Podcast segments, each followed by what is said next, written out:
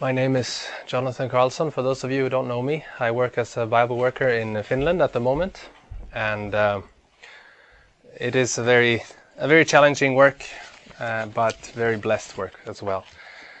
So um, I'm going to share something that is uh, very close to my heart, and uh, I'll share some of my own testimony concerning the spirit of prophecy and Ellen White and and uh, we'll, we'll, try to, in this presentation, I would like to go into a little more of, of, de- of depth of how to uh, have a balanced view of Ellen White. Because uh, I believe, and we'll look at that later, that there are uh, extreme views on both sides. And um, we, will look at it, and I, I believe that we'll see from the scripture actually what, what a prophet is and how we should read uh, Ellen White. So I'd like to pray before we start, and uh, let's get right into it. Heavenly Father, we thank you so much for giving us this opportunity to study your word. We pray for your Holy Spirit's illumination so that we may understand the things that we are going to read. We pray for a blessed time together. In Jesus' name we pray. Amen. Amen. So, I was raised in uh, an Adventist family, but during my teenage years, I I felt the Bible was extremely boring, ex- nothing interesting at all. I drifted away from God, and uh, I was brought back through some ways that I can't take time to explain right now. But during my the preparations for my baptism, I had come across some of uh, the websites out there that attacked Ellen White. Have any of you ever been to such a website ever? Okay, some of you. Uh, there are at least lots of them out there, and I came across this, and, and it was because I was discussing at a fo- uh, at a forum, and some person said, "Well, Ellen White's a false prophet. Look at this." Boom, and I was I was stunned when I was reading these things. I was thinking, "Wow, why didn't anyone tell me about this?" And wow, look at that, and that's a false prophecy, and, and wow, and, and I, I, was looking into all this, and I, and I started to have questions about it. And I told my pastor that I, I actually printed the, the objections. And um, I came to my pastor, and I put, them, put them on the table of the pastor, and I told the pastor, I want an answer to every single one of these questions before I get baptized. and uh, yeah, I guess the you know the pastor really got to work.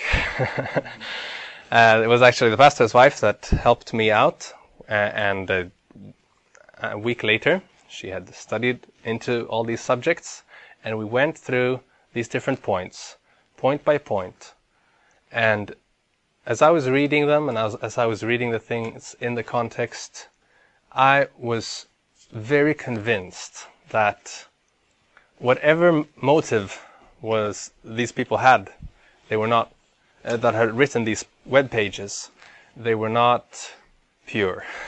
They were not honest in their way of presenting the material, in the way of presenting uh, Ellen White's writings. Uh, and so, needless to say, I got baptized, and uh, I praise the Lord for that.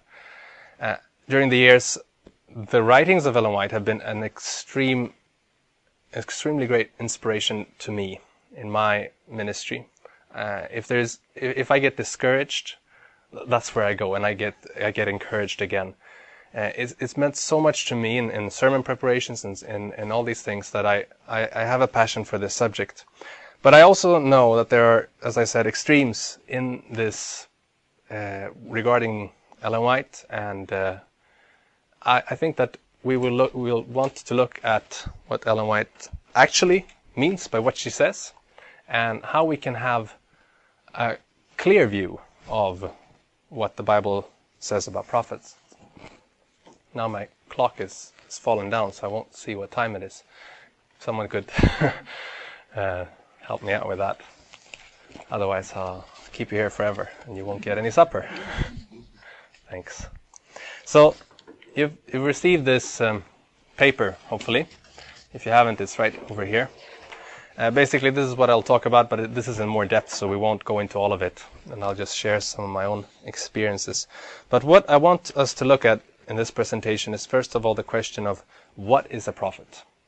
And then afterwards we'll look at Ellen White and we'll see, we'll look at the, the tests of a prophet in, uh, in, in the Bible and see if it corresponds with what the Bible actually says. So I've done it so this way, so we don't even have to have our Bibles here. Isn't that lazy?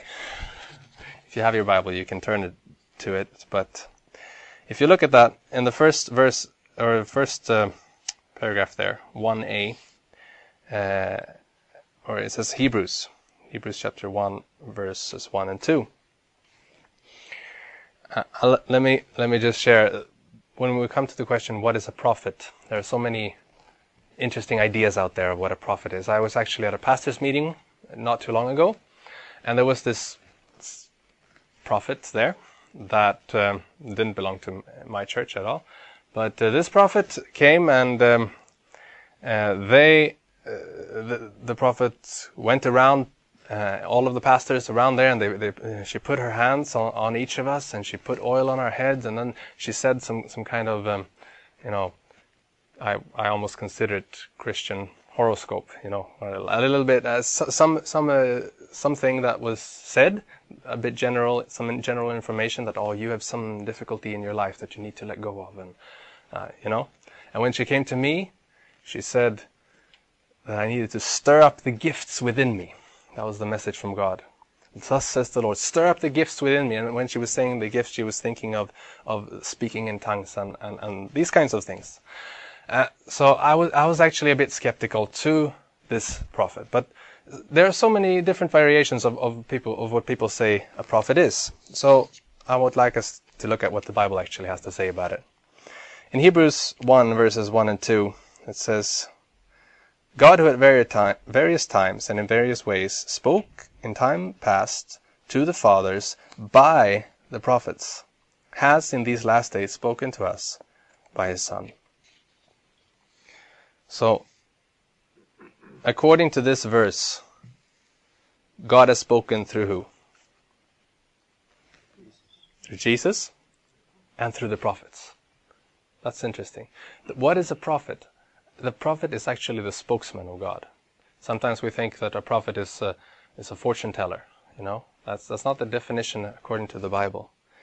In in Exodus four and verse sixteen, God says that Aaron shall be your spokesman to the people, and he himself shall be as a mouth for you, and you shall be to him as God. And then in chapter 7 verse 1, God says to Moses, so the Lord said to Moses, See, I have made you as God to Pharaoh, and Aaron, your brother, shall be your prophet. So if you compare those two verses, you see very clearly that a prophet is a spokesman from, from God. So it's actually God's primary, uh, primary way of communicating. Sometimes he actually speaks through a loud, an audible voice. Can you think of an example in the Bible when, uh, when God spoke through an audible voice? Uh huh. Yeah, that's right. And to Jesus, this is my beloved Son. Exactly. Yeah. And um, at Mount Sinai, right? Mm-hmm. Sometimes he he makes his will known through that way, and we wish we sometimes say, "Oh, why can't God do that to me?" Right? Why doesn't He speak to me through uh, thunder and lightning? And then it would be so easy to know God's will. But God's primary method of communicating is through the prophets. And we might say, but doesn't God communicate through the Bible? And this is true. But who wrote the Bible? It's prophets. It's actually the, the scriptures of the prophets is what the, the Bible is called. So if, if it wasn't for the prophetic gift, we would not have a Bible today. So the prophetic gift is very, very important. And we might wonder, so how does one become a prophet? Do I go to, to prophet school 101 and then I graduate and then I become a prophet? You know, I once did one of these uh, tests. I don't know if you've done them. Uh, this in the church, you have a gift test. Okay, and, and I actually did that one, and I, I, I turned out to be a prophet. uh, I don't really know, but uh, it, it, made me lose a bit confidence in those things uh, because um, I don't believe that's how God in in the Bible presents the prophetic gift. If we look in 1 Corinthians 12, maybe someone else can read it, so I, I don't have to. You don't have to hear my voice all the time. Uh, 1 Corinthians 12, verse 8 through 11. For to one is given the word of wisdom through the Spirit, to another the word of knowledge through the same Spirit, to another the faith by the same Spirit, to another gifts of healing by the same Spirit, to another the working of miracles, to another prophecy, to another discerning of spirits, to another different kinds of tongues, and to another the interpretation of tongues. But one and the same Spirit works all these things, distributing to each one individually as he will. Mm, thank you. So, who is it that gives the gift? It's the Spirit. It is according to His own will. It is a gift that God, when He sees necessary, He He gives it. Uh, the question can be asked: Can all be prophets? Uh, in uh, if we continue in that in that chapter in First Corinthians, Paul actually answers this question.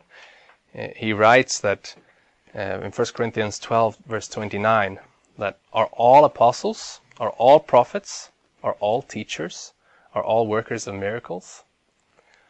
And the obviously implied uh, answer in that is, is no.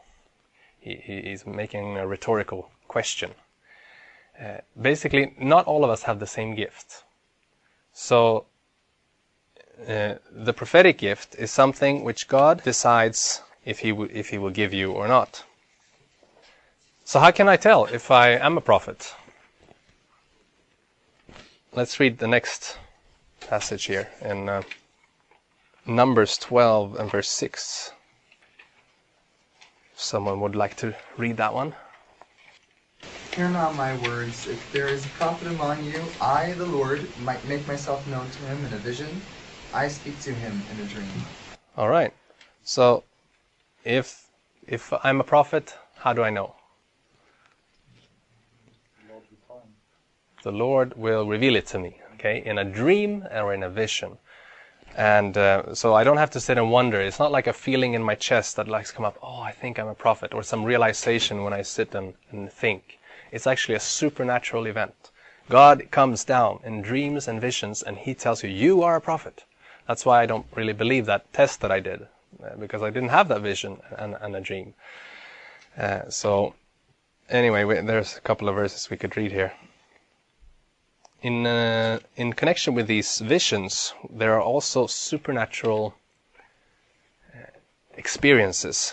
In Numbers 24 and verse 16, we read of Balaam. You know, you remember the prophet Balaam? He was going to curse Israel, and uh, God said no, but he went anyway, and the donkey spoke to him and saved his life, and then he, he had to say only what the Lord put on his heart to say.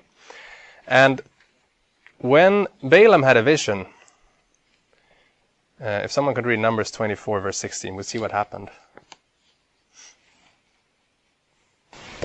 The utterance of him who hears the words of God and has the knowledge of the Most High, who sees the vision of the Almighty. Yes, and uh, you can continue. Joel? Uh, no, wait, where, where was that? Oh, sorry, it was the, the in the one in D. It's the same verse I see I put twice. Oh, sorry. um, It just says that who falls down Yeah. with their eyes wide open. Uh, that's just an interesting point. When when Balaam had a vision, he he fell down. Uh, it's interesting. Um, it doesn't say so much more except that, and he had his eyes open, wide open, when he was in vision. It's just supernatural signs that took place. Of course, it doesn't say too much more. In Daniel, on the other hand, we get some information what happened to him. It says there from Daniel 10 When I saw this great vision, no strength remained in me, for my vigor was turned to frailty in me, and I retained no strength. Yet I heard the sound of his words, and while I heard the sound of his words, I was in a deep sleep on my face, with my face down to the ground. Suddenly a hand touched me, wh- which made me tremble on my knees and on the palms of my hands. For how can this servant of, my Lord talk with you, my Lord? Daniel is speaking. As for me, no strength remains in me, nor is any breath left in me. Then again, the one having the likeness of a man touched me and strengthened me. So I don't know if you if you catch this picture. Daniel falls down. He he's he's without any strength. Then this uh, this man comes and he gives him strength. He raises him up, and uh, during the time Daniel said, "No breath is left in me." In other words, I don't breathe. He he was yeah well yeah he was unconscious of things around him. He said it was in a deep sleep basically, but uh, he wasn't he wasn't breathing while he was in vision.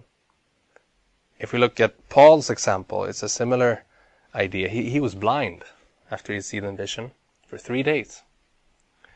So these kinds of things are, are supernatural uh, signs that help a person understand that this vision is not just a nightmare. I ate too much uh, too much spaghetti in the evening, and then I had a nightmare. And, oh, I'm probably a prophet, you know, because uh, how how do we know if it's a dream? We all dream, uh, so we can't we can't base it on that. Uh, there needs to be some kind of supernatural sign that tells us that this is actually not from myself. It is from maybe from God, or it could be from the devil, right? Basically, it could be, but it's not just from myself. So it's important to test the prophets. Anyway, uh, if we go to Revelation 19 and verse 10, uh, let's skip that. By the way, Let, us go into another question now. If we looked at the, what the, what a prophet is, let's find out: Is it biblical to expect the gift of prophecy in our days? This is an important important question because many people accuse Adventists of course, of having the Bible and Ellen White. You know, we have more. We, we don't have the Bible only, but we have the Bible and Ellen White. And uh, is it is it good? Is it biblical for us to believe in another prophet? Uh, to believe in a prophet in, in the latter days? Uh, it's it's a very important question because I would like to claim that I don't believe in the Bible and Ellen White. I believe in the Bible and therefore I believe in Ellen White. I like to make that distinction. It is not just, eh, I don't believe in Ellen White as an extra thing, but if I am to accept the Bible and the Bible only, I will be forced to accept that there must also be the prophetic gift in the end of time. And that's what I want to attempt to show in this study by the law and the prophets. In the book of Amos in the Old Testament, yeah, someone can read that. Amos 3 and verse 7, that's number 4 uh, of the heading number 4. Amos 3 and verse 7. Surely the Lord does the Lord God does nothing unless he reveals his secret to his servants, the, the prophets. Okay, so how much does God do without revealing it to the prophets? Nothing. Okay, wow. Well, maybe he does some small things here. I mean, he works all the time. But basically, when there's a big event happening, God is going to make it known. He's going to make it known through his servants, the prophets. And we see that throughout the Bible. We see before the inhabitants of the earth were, uh, uh, were destroyed by the flood, God sent a prophet. And who was the prophet? Noah, and it was also Enoch. You know, he even sent two of them. Uh, and um, before before Israel was going into captivity into Egypt, God foretold it to Abraham. He said, "You'll be in captivity for 400 years." And uh, you can go through the same thing. When they were going to be delivered out of Egypt, God sent a prophet through the burning bush. Moses, right? We see it throughout history. When, when Israel goes into captivity in Babylon, God sent prophet after prophet after prophet, Jeremiah and, uh, and others. And then when they were going to be delivered, uh, God sent Haggai and Zechariah that strengthened them in, in building up Jerusalem after that time. So God sends a prophet uh, throughout time. But God's people were not always happy about prophets. This is there's nothing new under the sun. You know, when uh, when a prophet comes, they often speak very pointed messages, and it can be quite uncomfortable. How many of you would like really love to hear when you're wrong? Your Well, some person, honest person. Wow, I admire that. I mean, I don't really feel good about if someone tells me you're wrong or you're doing something that's not right. My pride rises up in me, and I'm like, "No, what are you saying? I, I was I was honest in what I was doing." But honestly, it doesn't feel so good. So this is the the problem maybe why so many of the prophets were persecuted in the Bible. It says here, at times in Israel's history, the gift of prophecy had temporarily been removed. During the time of the judges, morality was so perverse that it says in Judges that everyone did what was right in his own eyes. Okay, so morality was very low. They had abandoned the law of God. And what happened as a result in 1 Samuel 3:1? We read that the word of the Lord was rare in those days. There was no widespread revelation. I'm reading from letter D here. And this pattern is seen throughout Israel's history. You know, God is not going to uh, twist people's hands into making them accept what the prophet actually says. He's, he's, he's a gentleman. And he sends warnings, pointed warnings, but it is, he leaves it up to the person to receive it or not. And uh, that's a lesson for us also. We can present the truth, but we can never force someone to accept it. It is only up to each person to make that decision, and we can pray for them. We can pray for that the Holy Spirit will, will help them to make that decision. But anyway, in in Israel's history, we see that after the captivity in Babylon, God's people actually started uh, abandoning the law. And uh, in Lamentations, Jeremiah says this, or someone can read Lamentations 2 and verse 9. Her gates have sunk into the ground. He has destroyed and broken her bars. Her king and her princes are among the nations. The law is no more, and her prophets find no vision from the Lord. Hmm. See that correlation between the law and the prophets? The law is no more. They, they abandoned the law, and as a result, the prophets they received no vision. Of course, first God warns them. He warns them, stop breaking the law, stop breaking the law. But if they continue persecuting the prophet, eventually he'll say, Well, if you don't want to listen when I speak, why should I continue speaking? And he takes away that gift temporarily.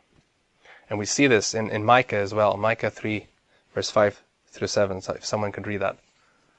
Thus says the Lord concerning the prophets, who make my people stray, who chant peace while they chew with their teeth, teeth, but who prepare war against him who puts nothing into their mouths.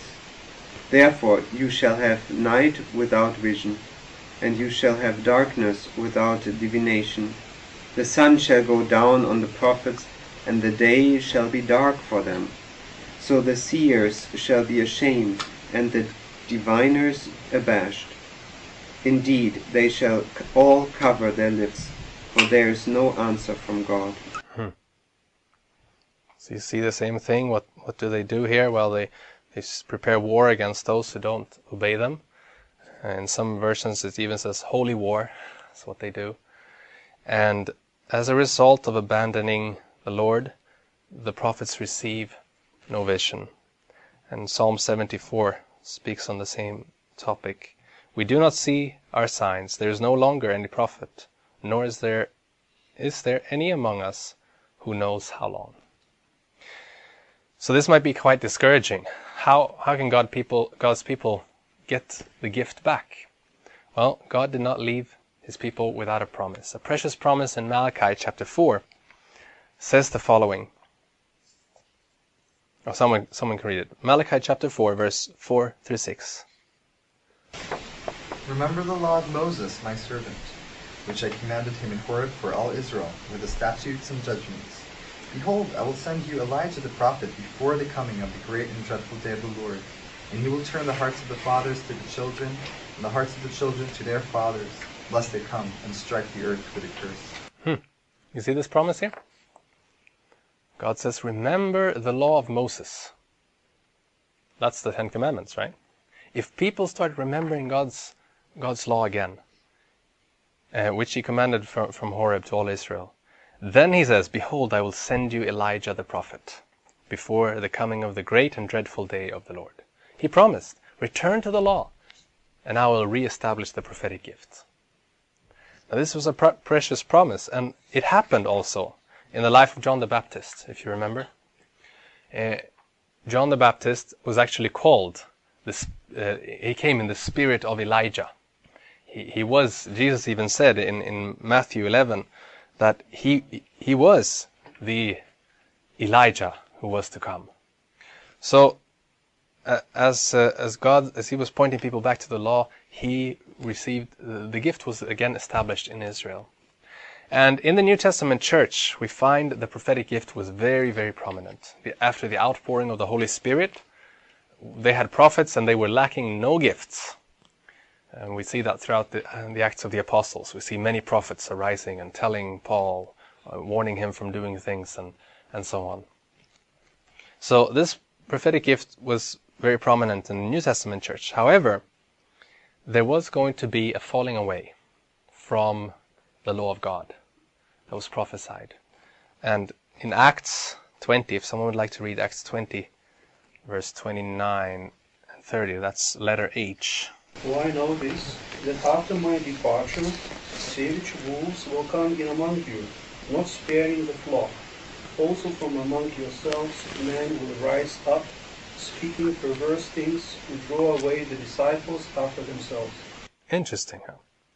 Paul is speaking to the Ephesian elders, and he says that after my departure, uh, after he is after the, the time of the apostles, there would be people coming from their own, um, from amongst themselves, from Christians, and they would draw away disciples. Paul speaks of the same thing in Thessalonians. Uh, this is sometimes called Antichrist, and how many of you have done a, a Bible study on, on the Antichrist ever? Okay, someone who has not done it? Okay, there is. uh, or yeah, well, we, we we won't go into it so much, but uh, in Daniel chapter seven, uh, we read of this Antichrist power, the falling away inside the Christian church. There would be a falling away, and this power would start persecuting God's people and would change God's law. This is the essence of it. And we read that in Daniel chapter 7, verse 25. It says, He shall speak pompous words against the Most High, shall persecute the saints of the Most High, and shall intend to change times and law. The saints shall be given into his hand for a time and times and half a time. So we even have, in Bible prophecy, we even have the prediction of how long this power would rule. And for those of you who have studied prophecy, you know that one day in in prophetic time, what does that equal? One year, right? So we have this time period, time times and half a time. That's three and a half prophetic years, which equals 1,260 uh, prophetic days. Uh, if you have never heard this, this is not. This I'm, I'm cutting corners here, so please ask me afterwards if you wonder that. Uh, but this time period we find in history stretching from 538 AD to 1798 uh, AD. And, and during this, this time period, Antichrist would rule. He has changed God's law. He has abandoned God's law, fallen away from God's law. And if we saw, if we looked at uh, previously what God did when, when, when the people of God left the law, he actually temporarily removed the prophetic gift. And so we can expect that here as well. The same, the same idea. And it is actually a fact that during this time period we find very few. We, we, I, I don't know of any person hardly claiming to be a prophet during these times, but there might be some. So, but still, we don't see the prophetic gift very prominent during the Middle Ages and during this time. Yes. Yeah. Um, since uh, 1844 till 1888, this period of time, if we read the history of the church, we will see very little about the grace written by Ellen White or James White or other pioneers, but a lot of emphasis on the law. Is it also not strange that uh, was so much emphasis on the law that the church became so cold? And then we need a big reformation in 1888 in Minneapolis.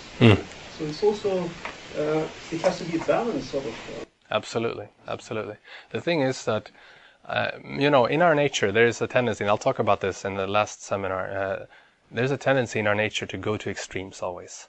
And so, uh, so before people were, they had forgotten the law. They said, oh, grace, you can sin, and you can break God's law basically, and uh, just come to confession and, and, uh, or pay some money, and then everything will work out.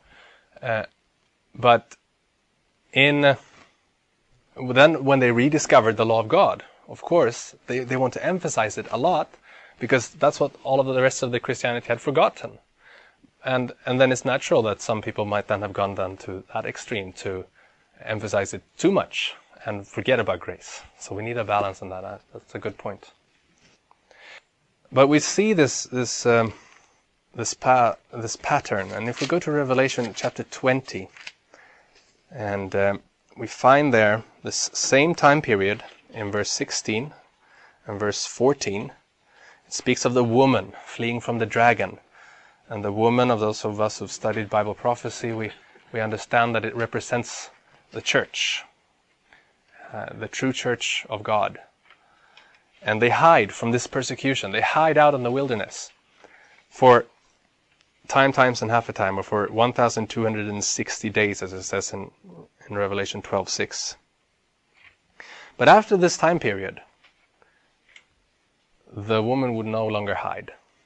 And in verse 17, we, we read the climax of this, this controversy. If someone could read that for us.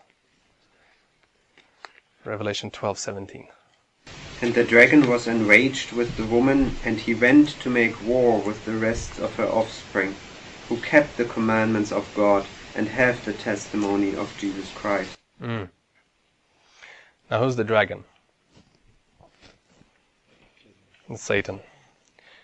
Is he happy about this people? He's not. He's enraged with them. But there is a group that keep the commandments of God at the end of time. And we might wonder, will then they have the prophetic gift?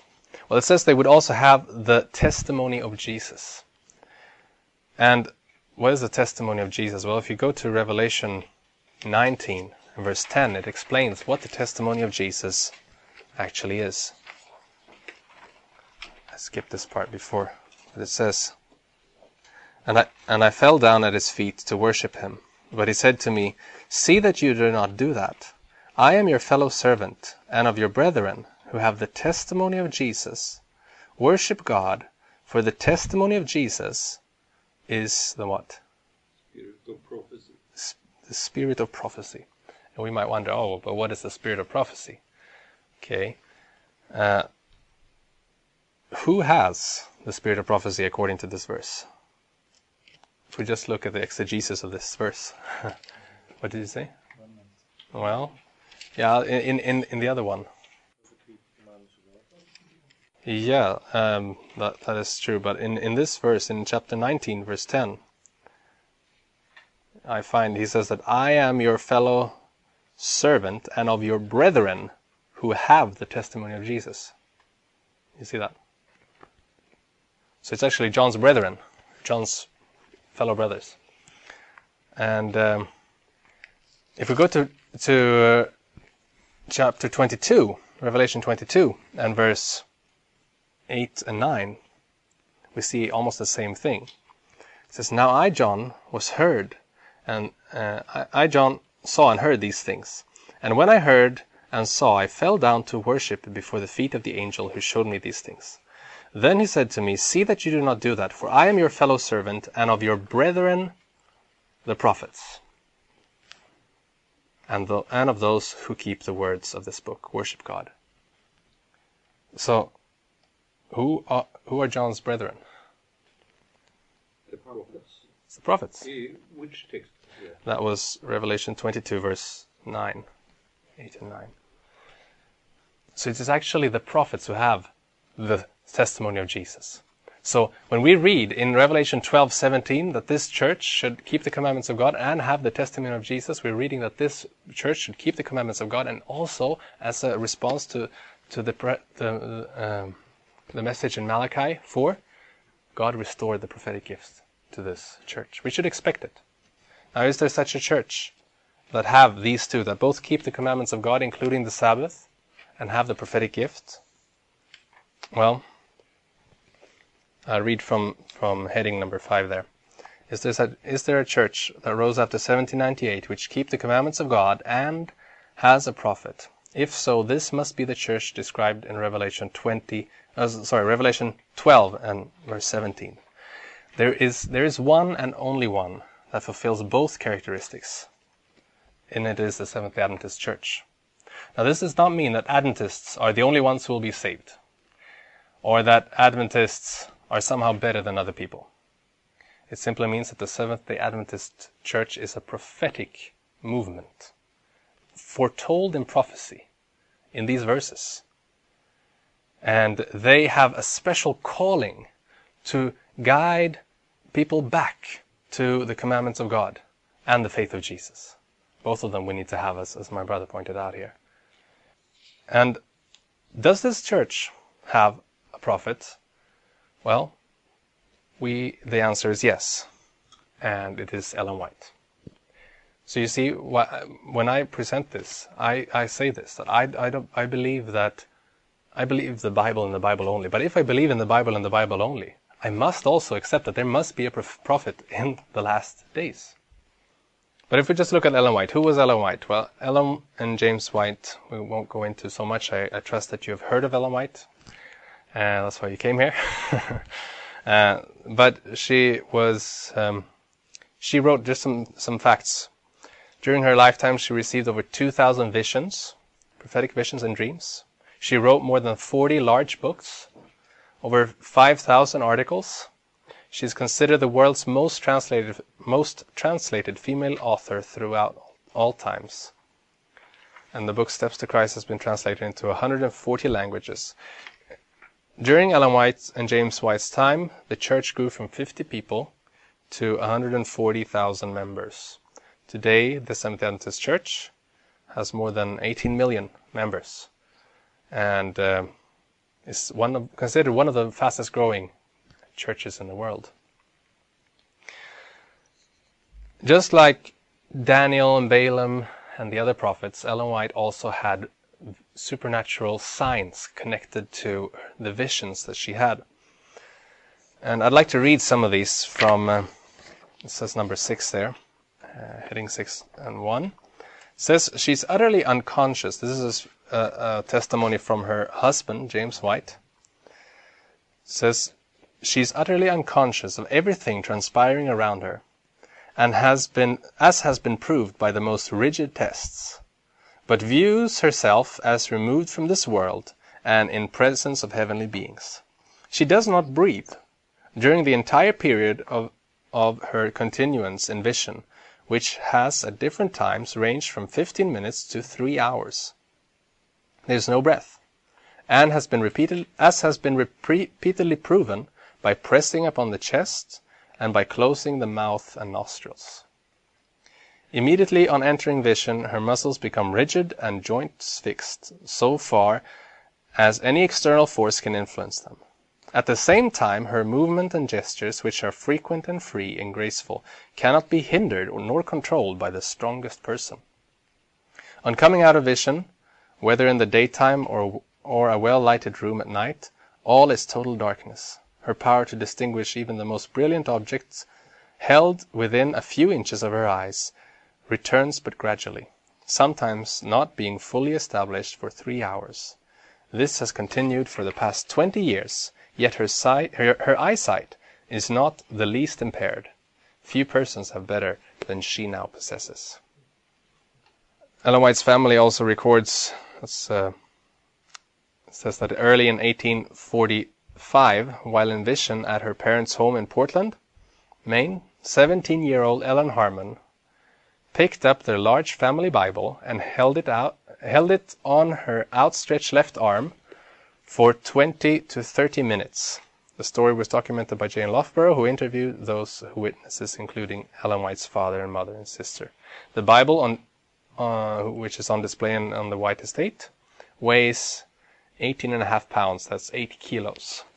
Okay, I have a family Bible that weighs about 5 kilos, and I try to hold it out.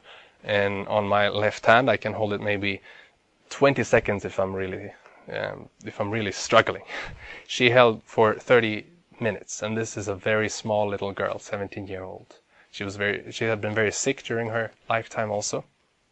So this is clearly supernatural events taking place in connection with, with her visions. Now, this doesn't necessarily prove that it is from God, but it does prove that it's not just her own imagination. It's not just some kind of self hypnosis that she goes into and, and she gets these ideas or dreams. It is actually either from God or it is from the other source. You know, sometimes people might take a, a middle path, but I don't see it as possible. If, we, if you can see that these uh, these visions or these supernatural things, even by her enemies, some people, and uh, you can read that on your own number three there is the opponents of uh, a person who, who did not believe Ellen White was a prophet, could examine Ellen White and saw that to, to his amazement, he was trying to move her hand when she was walking around. It was totally impossible. She held up the Bible and, and, and started reading without seeing it. Uh, she, she, and she read correctly what was, uh, what was written. She was totally unconscious of everything happening around her. So we can't just discard this woman as just being some nice inspirational author. There was some other source from where she got uh, her information. But we should be careful because Jesus warned against false prophets, didn't he? He said many false prophets will come. And uh, I don't think we have time to go through this, but I would I would just speed through the tests of a prophet here because the Bible tells us to test the prophets. In 1 John chapter 4 and verse 1, someone can, can read that. That's heading number 7. By the way, today is two presentations in one, that's why it's a bit long. Tomorrow we'll look at, we'll have some more practical things to do. But I just wanted to lay the foundation here. Uh, if someone could read 1 John 4 and verse 1. Beloved, do not believe every spirit, but test the spirits, whether they are of God, because many false prophets have gone out into the world. Hmm. So we are encouraged to test the prophets. Don't believe it. Just because someone comes and says, Hey, I'm a prophet, we shouldn't believe them, but we should test them. Test them with what? Well, there are certain tests that every prophet needs to meet in order in the Bible that uh, in order to be, be a true prophet. And I've listed five of them. There might be more of them. But uh, we see at least that uh, these are true. The prophet must uplift Jesus as both God and man. Number two, the prophet must speak in accordance with the Bible. Number three, the fruit of his or her ministry must be good. The prophet invokes obedience to the Ten Commandments. And the prophet predicts the future correctly. Those are the, the biblical tests. And you have the text there that show where this test is found. But I just I would just like to, to look at these uh, and see and, and test look at test Ellen White with this. What did Ellen White say about Jesus? Of course, in first First John four it says, "By this you know the Spirit of God. Every spirit that confesses that Jesus Christ has come in the flesh is of God." and every spirit that does not confess that Jesus Christ has come in the flesh is not of God. So, a true prophet must confess that Jesus Christ has come in the flesh. Now, that expression brings us back to John chapter 1 and verse 14, where uh, John says, In the beginning was the Word, and the Word was with God, and the Word was God, and then the Word became flesh. What about Ellen White? What did she say about Jesus? Well, I have put some quotes there for you that you may read. Uh, but very clearly, she says that he was both 100% man and 100% God. He was equal with God, infinite and omnipotent. He is the eternal, self-existent Son. In Christ, in Christ is life, original, unborrowed, underived. He that hath the Son hath life. The divinity of Christ is the believer's assurance of eternal life. Now, we, we could look at so many other passages, but we would, won't have to do that. I believe with all my heart that Ellen White passes this test. She does uplift Christ as a man and as God. Uh, now, what about contradicting the Bible? The second test might be the most comprehensive one and the most important one. Let me tell you, I was I was studying with some Mormons in uh, Norrköping in Sweden, where I was living, and uh, the first thing that these Mormons told me was about their prophet. They said, "Hi, we're from the Latter Day Saints, and and we have a prophet named Joseph Smith, and here is a, a letter, uh, a message from him. It is, uh, uh, you know, the Book of Mormon that they gave." Uh, that's not maybe the first thing I would present if I did an evangelistic meeting, uh, but that's what they did, and uh, they're so sincere people. I, I, I admire their humbleness in many many times. Uh, anyway, they I decided to be to go along with this, and I was saying that just wow, okay, so you, ha- you have a prophetic gift, and um, I believe in the prophetic gift too at the end of times. And uh, yeah, I asked if they if they'd heard if they had heard of Ellen White, who lived about the same time as Joseph Smith. And they were like, "Oh, really? No, we haven't heard of it. Uh, yeah, this, she, she received visions and all these things. Oh, really?" They said, "That's amazing." And uh, so we we started to talk uh, about it. Uh, they picked up the Book of Mormon and they said, "Well, this is this is uh, the book from Joseph Smith." I happened to have a Desire of Ages in my backpack, and I said, "Oh, look at this! This is from my prophet." And so they were they were a bit uh, confused. They never experienced anything like this before, uh, and. Um, and I continued to. They continued to talk about what Joseph Smith had said. Uh, they thanked me for the book that I gave them. They gave them uh, the Book of Mormon. I gave them the Desire of Ages. And uh, as we talked, we came across some differences. That uh, Joseph Smith says this, and Ellen White says this. And then the question rose, arose. Okay, so so wait, but who should we trust then? Because they had told me that, of course, it's good that there are more than one prophet. Uh, and uh, we came to the Sabbath question. So I asked them how they could tell the difference between a true and a false prophet. And they told me that, well, actually, when, when we read Joseph Smith's book, it feels amazing. We have this exhilarating experience. We just feel the, the, the light is, is just so illuminating and so, uh, so such a wonderful peace that pervades our hearts when we read Joseph Smith. And I was saying, wow, that's amazing. That's exactly how I feel when I read Ellen White. So she must be a true prophet. And they were a bit startled by it.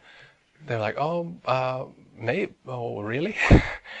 uh, but as, as our talk progressed, of course, I tried to get them to understand that we can't have such a subjective way of testing a prophet. We need to test it by previous prophets, previously received revelations. And um, well, let's look at Isaiah 8 and 20, see what the Bible says.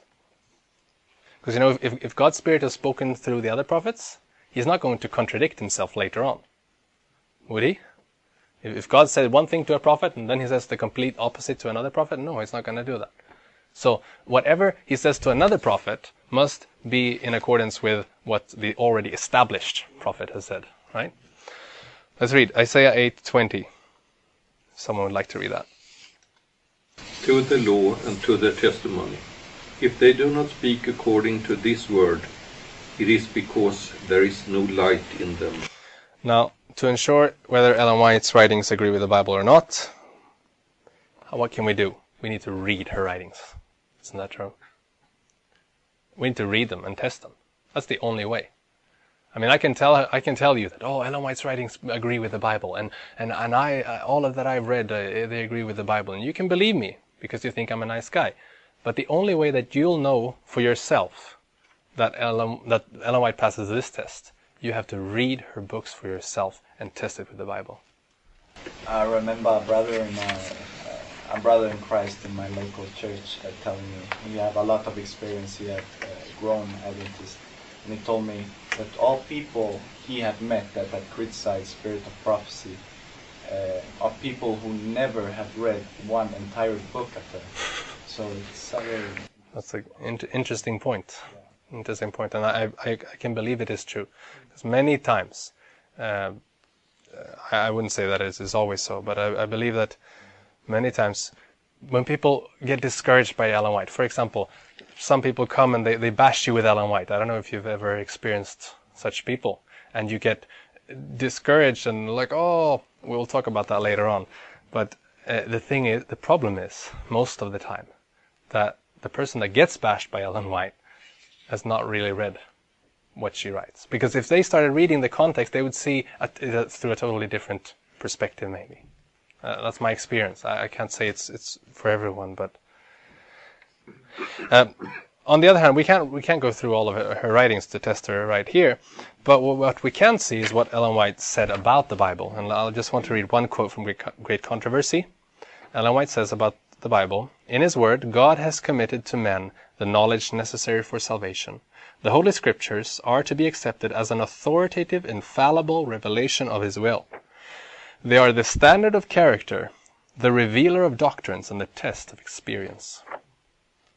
So she at least claimed to believe that the Bible was the, the supreme authority. Uh, in early writings, she says that I recommend to you, dear reader, the Word of God as the rule of your faith and practice. By that Word, we are to be judged. God has, in that Word, promised to give visions in the last days. Did we see that? We saw that not for a new rule of faith, but for the comfort of his people and to correct those who err from the Bible truth. This is the problem that the Mormon church uh, does. They say that they have a, a, another revelation that corrects the Bible. You know, there are many errors in the Bible. That's why we had uh, Joseph Smith's presentations that correct the Bible. Uh, this is not what we believe as Seventh-day Adventists. We do not believe that, that Ellen White has come to replace the Bible. No. Uh, what was the primary goal? Was it not enough, sufficient only to have the Bible and to sola scriptura? What was the purpose? Why God wanted to give the prophet? Interesting point. You know, Ellen White actually answered that once. And she said that if people had been studying their Bibles, there wouldn't have been a need for uh, this prophetic gift. But of course, now we ha- she has she has come and she's she's pointing us back to the Bible, back to the Bible. And this is, of course, the test of a prophet. We need to see if it squares with the Bible. But that doesn't mean that a prophet can't add something, um, some more details, you know, that uh, explains, for example, a story of, of Jesus. Uh, that's we might have some details, uh, the facial expression of Jesus, you know, in in the gospel. It doesn't say always how his facial expressions were, but uh, in the Desire of Ages, you read maybe sometimes about that. So that's explaining more things. God can reveal more things to a prophet, and also to guide the church uh, into unity, as it says in, in Ephesians. Anyway, we, we don't have time. I think we'll we'll just finish right here, and we'll continue later on. Tomorrow we'll look at. You'll get some practical experience. and uh, hopefully not so much theory. But and we'll, we'll first we'll finish this up, and then we will look at uh, inspiration. We'll look at what is inspiration, how does inspiration work according to the Bible, and uh, what does Ellen White say about it, and uh, uh, this will this is this will clear up a lot a lot of misunderstandings that are out there, and this is what this was what helped me also have confidence in this gift in in our days. So I pray that you will come back tomorrow. um, has anyone received a blessing uh, by by what we've studied? I, I've been blessed. Did someone? Praise the Lord. All right. So my challenge to you is to read her books. To, to, to do this test, you need to start reading. Get into it and see for yourself if it is so. Let's pray together. Heavenly Father, thank you so much for this gift that you've given to this church. I pray that we may understand it correctly so that we can get the most blessing and the most joy out of that gift because that is why you give us these gifts. It's not to discourage us, it's not to make us feel bad, but it is for our joy, for receiving you in a greater measure so that we can reach out with the message to this generation and so that you can come back and bring us to our real home. Lord, this is our prayer, and I pray that uh, you may lead us during these seminars and help us to take time to read your testimony because the testimony of a prophet is the testimony of Jesus. In Jesus' name, amen.